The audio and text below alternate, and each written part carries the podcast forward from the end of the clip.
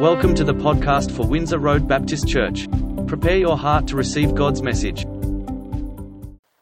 Now, Dodie, a school teacher for 13 years, decided to travel and see the sites that she had taught about in her class.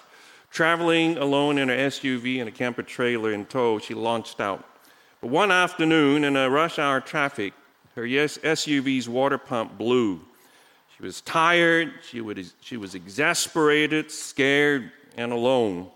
In spite of the traffic jam she caused, no one seemed interested in helping her. Leaning up against the trailer, she prayed, Oh God, would you please provide an angel, preferably one with mechanical experience. Yeah. Uh, within four minutes, a huge Harley drove up, ridden by an enormous man sporting long black hair, a beard, and tattoos. With an incredible air of confidence, he jumped off and, without even glancing at Dodie, went to work on a vehicle. Within a few minutes, he flagged down a larger truck, attached uh, uh, uh, a load restraint chain to the frame of the disabled SUV, and whisked it off the freeway onto a side street where he calmly continued to work on the water pump. The intimidated schoolteacher was too dumbfounded to talk, especially when she read the words on the back of his leather jacket Hell's Angels. As he finished the task, she finally, finally got up the courage to say, Thank you so much, and carried on a brief conversation with this man. Noticing her surprise at the whole ordeal, he looks her straight in the eye and mumbled, Don't judge a book by its cover. You may not know who you're talking to. With that, he smiled, closed the hood of the SUV, and straddled his Harley. With a wave, was gone as fast as he had appeared.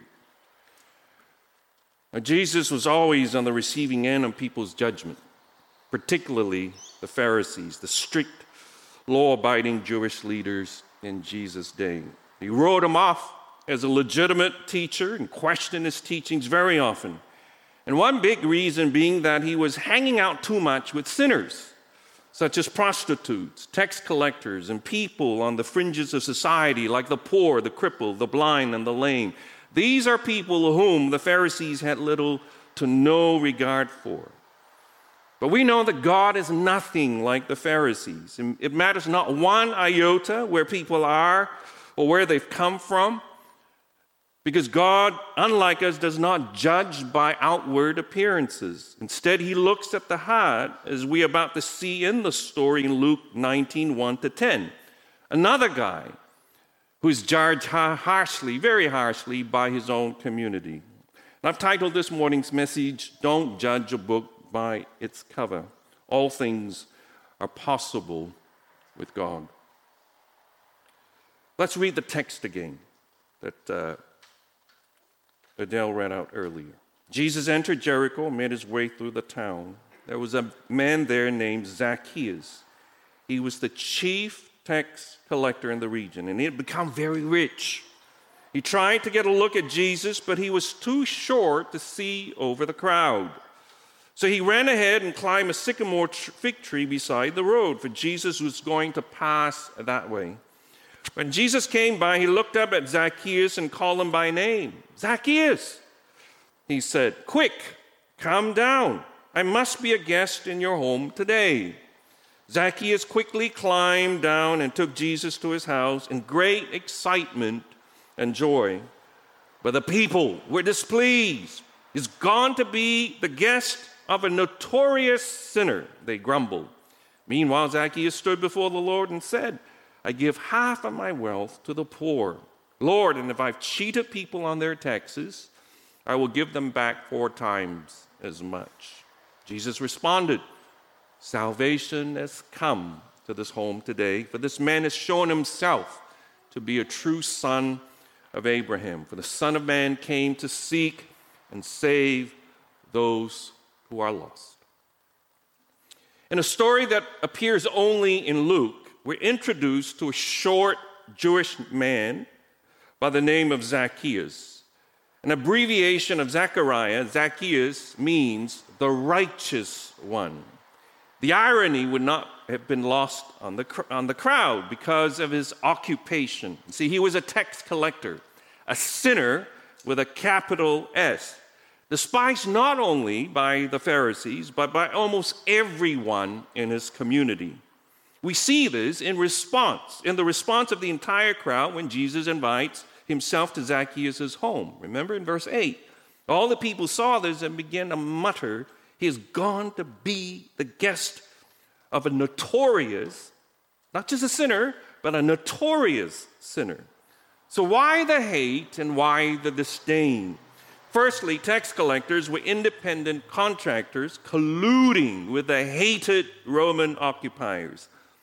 Secondly, tax collectors were notorious for ripping off the public to fatten their pockets. As long as they collected what was owed to Rome, they could charge, charge pretty much anything they could get away with. To top it off, Zacchaeus was a chief tax collector, which meant that he oversaw a bunch of other cheats. So he was the chief cheat. So even though he was considerably wealthy and powerful, he was a complete social outcast because tax collectors were seen as people who have betrayed their God, their nation, and even their family. That was why that was the reason why the crowd didn't make way for him to see Jesus when he came by. Something that they would not have done for people of wealth and status who were regarded as honored members of the community, but not Zacchaeus. He was a complete write off. He was despised, but not for Jesus. His mission was to seek those who are lost, like Zacchaeus that they may come to know the grace of God. Sensing no way through the crowd, the undeterred Zacchaeus runs ahead and climbs a sycamore tree with a short trunk, a tree with a short trunk and wide and strong lateral branches. In other words, an easy tree to climb, but still very undignified for a man of his stature. And this strongly indicates that Zacchaeus' interest in Jesus was not was more than just curiosity. He was after something. But what was he after? Well, stay with the story. Jesus sees Zacchaeus. Fully aware, they, fully aware that Zacchaeus was a pariah, fully aware of public opinion that says people like Zacchaeus, Zacchaeus should be canceled, Jesus, as usual, does the unexpected. He calls Zacchaeus down from the tree because he wants to spend the night at his place. This is amazing. What Jesus was offering to Zacchaeus was his hand of friendship. You see, Jesus loves taking his place among the outcasts, those considered down and out, those rejected and written off by society. The crowd is incensed. This is scandalous. But Zacchaeus didn't care either. With great excitement and joy, he accepts Jesus' self invitation. Jesus' warmth, Jesus' acceptance, Jesus' offer of friendship transforms Zacchaeus. Zacchaeus encounters God through Jesus. He repents right there and then and receives salvation. And this is what he has been after not just a sight of Jesus, but an experience of Jesus. And this is confirmed in verse 9. Jesus responded, Salvation has come to this home today, for this man has shown himself to be a true son of Abraham. For the Son of Man came to seek and save those who are lost. And Zacchaeus, who was lost, is now found. Zacchaeus is desperately wanted to find out for himself if Jesus was truly the Son of God, and he was. And in grateful response to God for his salvation, he announces a radical change in his handling of wealth. Unlike the rich young ruler we met last week in Luke chapter 18, verses 18 to 29, who chose wealth over God, Zacchaeus pledges 50% of his wealth to helping the poor. And not only that, for anyone he defrauded, they will receive compensation at four times the amount taken. That is a significant amount of money. One scholar remarked that his decision would have put a significant dent on his wealth. Never judge a book by its cover when it comes to people and when it comes to God in particular. We know we shouldn't stereotype people based on their appearances, such as what they wear, where they live, their ethnicity, nationality, their occupation, their level of education, just to name a few examples. But we do, don't we? We stereotype people. But at the same time, if we're honest to ourselves, we do understand Dodie's response to the Hell Angels bikie. I think most of us would have had similar feelings because there is some truth in the saying if it looks like a duck, swims like a duck, quacks like a duck, then it's probably a duck. So you don't want to throw the baby out with the bathwater. But having said that, we are followers of Jesus. We walk by faith in Jesus and not by sight. And because of that, there is always hope of transformation with God. Whether there are Zacchaeuses or Hell's Angels bikies sporting long hair, uh, beard, and tattoos. God will never write anyone off. He will never give up on anyone, especially including those in our lives we're sure will never come to faith or change.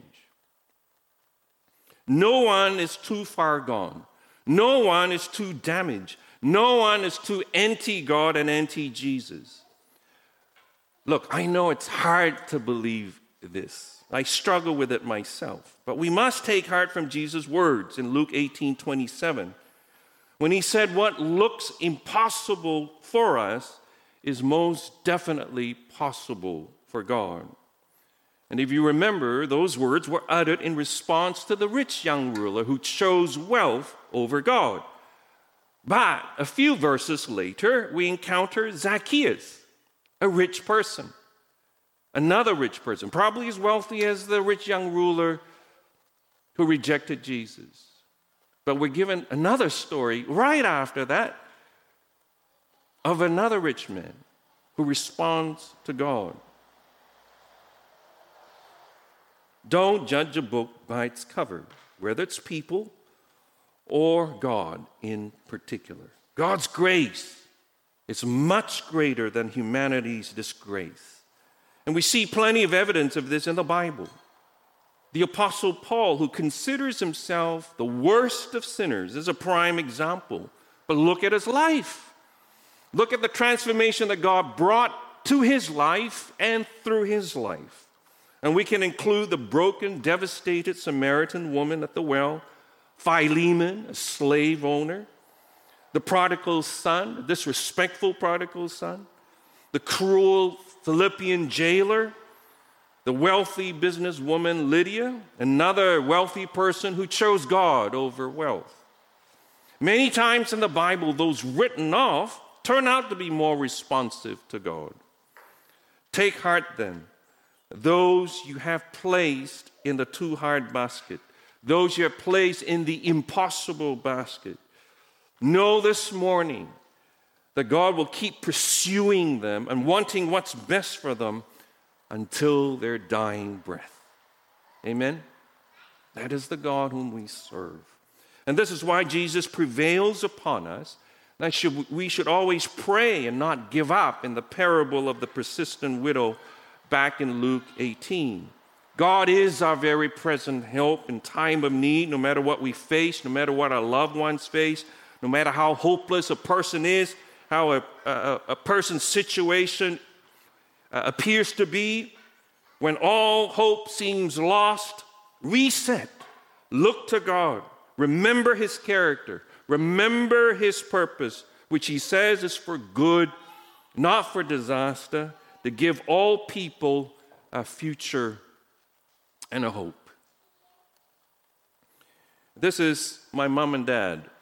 This was taken in the last century, uh, late 1990s. If they were alive, they'd be 98 and 96 years old, respectively.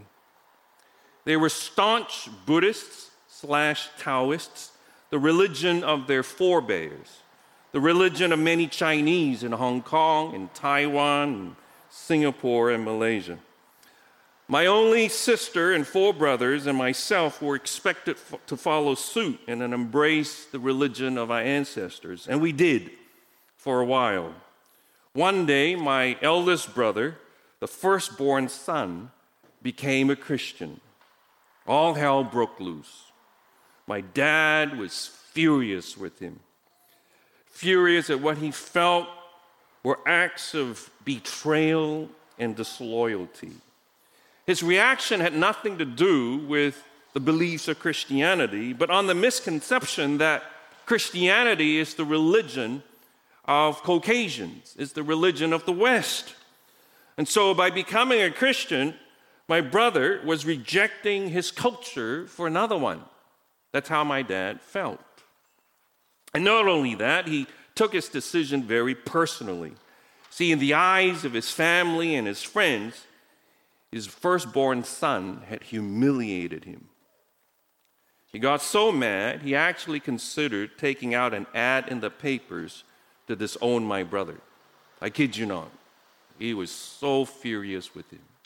I'm going to disown him publicly. Now, my mom, even though she was hurt by my brother's decision, she felt like my dad was taking things too far. So she talked my dad down and fortunately, my dad listened.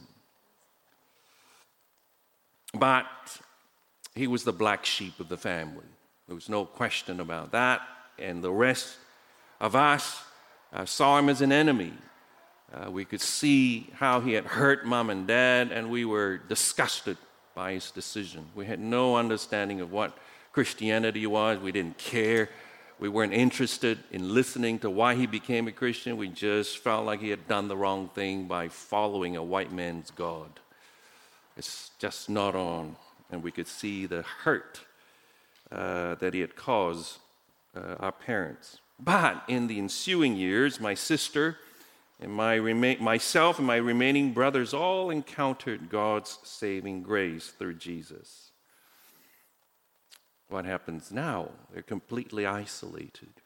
All of us were, of course, praying earnestly for mom and dad to receive salvation, to come to know Jesus. Whenever we could and whenever it was appropriate, appropriate to do so, we'd share stories of answered prayers and we shared the gospel with mom and dad. But they looked very disinterested. Yeah, yeah, whatever. It just felt like, for a time, for a long time, it just felt like that they would never come to faith in Jesus. They looked like a lost cause, too far gone, too steep in the Buddhist and Taoist way to become followers of Jesus. One day, I had a dream. In that dream, I saw my dad becoming a Christian. When I woke up, I remember laughing at the ridiculousness of the dream, like Sarah when she was told she was going to be pregnant with a child. Because in conversations, mom at least engaged and showed some interest, but dad was hard as nails. And then in 1981 or 1982, I think, my oldest brother, the first one in the family who became a Christian, was leaving to go to Japan to become a missionary. The immediate, our immediate family, but the extended family were all there to say our goodbye. So there were a lot of, you know, relatives there at the airport. And he was giving everyone a hug, and he saved the last person, uh, my dad, to hug for a hug. And as he hugged dad, he wailed. The Spirit of God came upon him, he wailed, and then he uttered these words to my dad Dad, Jesus loves you. Dad, Jesus loves you. Dad, Jesus loves you.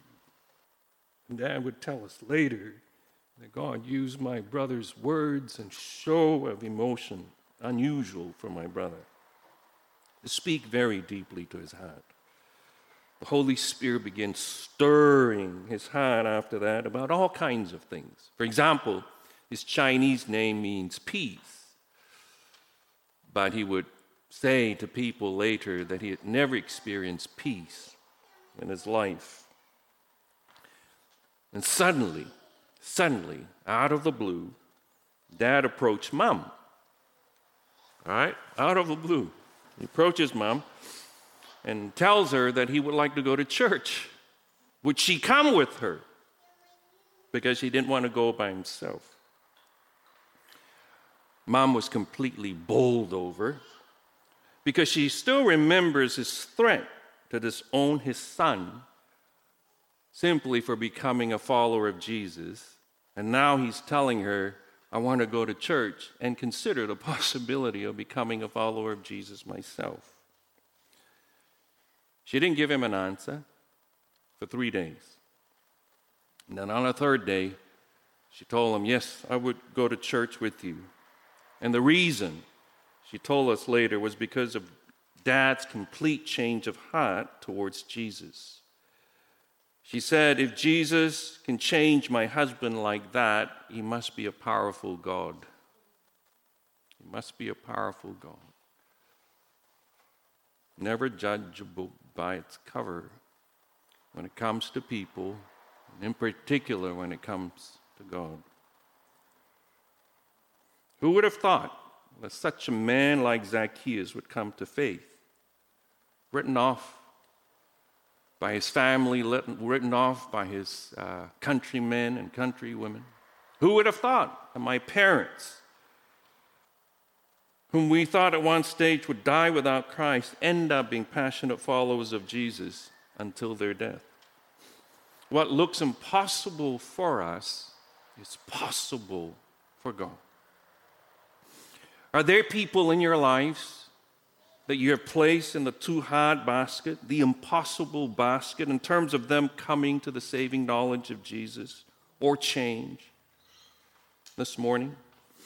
On the surface, it may look like nothing is happening, but don't judge a book by its cover. And don't judge God by the circumstances you see.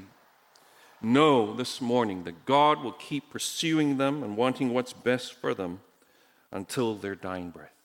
God is a miracle worker who never stops working to reconcile people to himself the Son of Man, Son of Man came to save and rescue the lost. May the Lord grow our faith in Him to believe afresh that what looks impossible for us is most definitely possible for God.